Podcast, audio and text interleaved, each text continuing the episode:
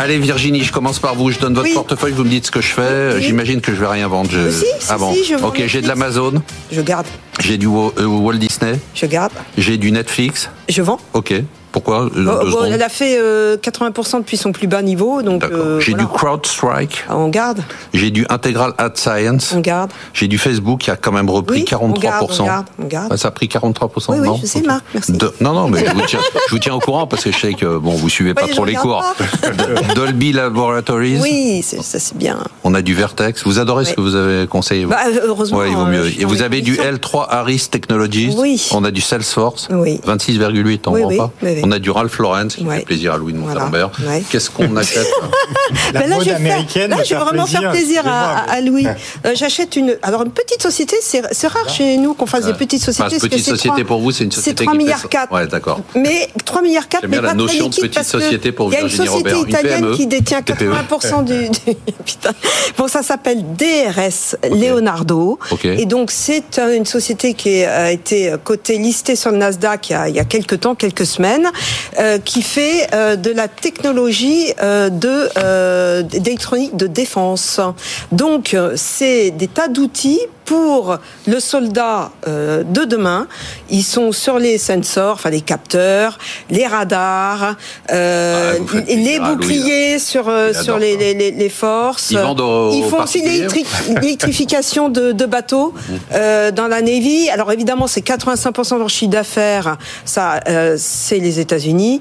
Euh, Allez, on fonce. Mais mais euh, j'aime bien. Allez, Louis de Montalembert, on a du CrowdStrike, On garde, on évidemment. a du Datadog, On on, a du Snowflake, on a du Bill.com, on a du Cloudflare. Non, mais je peux faire un petit commentaire. Ouais. Non, non, on n'a pas le sur temps. bill.com. Ouais, Vous avez passé trop de temps sur les autres. d'accord. On a du Cloudflare, On garde, on a du HubSpot. On garde. Cloudflare, ça fait 50% de hausse depuis le début de l'année. Stellantis, bravo. Vous nous l'aviez conseillé le 14 octobre 2022. Ça n'a pas bougé pendant 14 ans. Et ça a pris 20% récemment. Believe, on garde. Ouais. Amadeus, on garde. Ouais. Z-Scaler, on garde. Qu'est-ce Ouais. qu'on achète?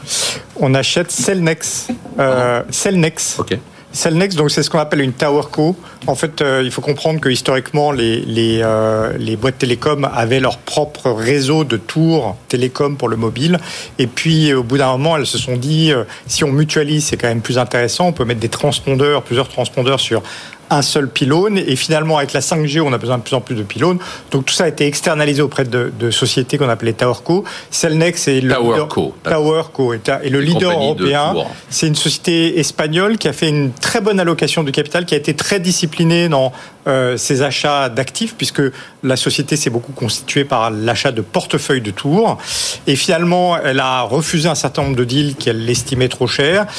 Évidemment, ça n'a pas été ces derniers temps euh, à la mode à la bourse, puisque comme c'est un business d'infrastructure, on a beaucoup de dettes, mais une dette qui est très soutenable parce qu'on a des flux euh, qui sont certains et, qui sont longs.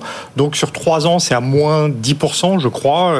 Euh, c'est en baisse depuis un an, depuis trois ans, même si ça a rebondi de 17% depuis le début de l'année. Aujourd'hui, on a une société qui se désendette et qui est positionnée pour faire pour rendre plus d'argent à ses actionnaires. Et on parle même éventuellement euh, d'une OPA, d'une Towerco américaine, euh, qui pourrait éventuellement être, euh, être dans le... Donc c'est spéculatif en plus. Moi, je pense que c'est une entreprise Ouais, d'une faut- qualité extraordinaire qu'on peut garder quoi qu'il arrive. Et il est possible, mais c'est la cerise sur le gâteau, que ça soit en plus spéculatif. Cellnex. Cellnex.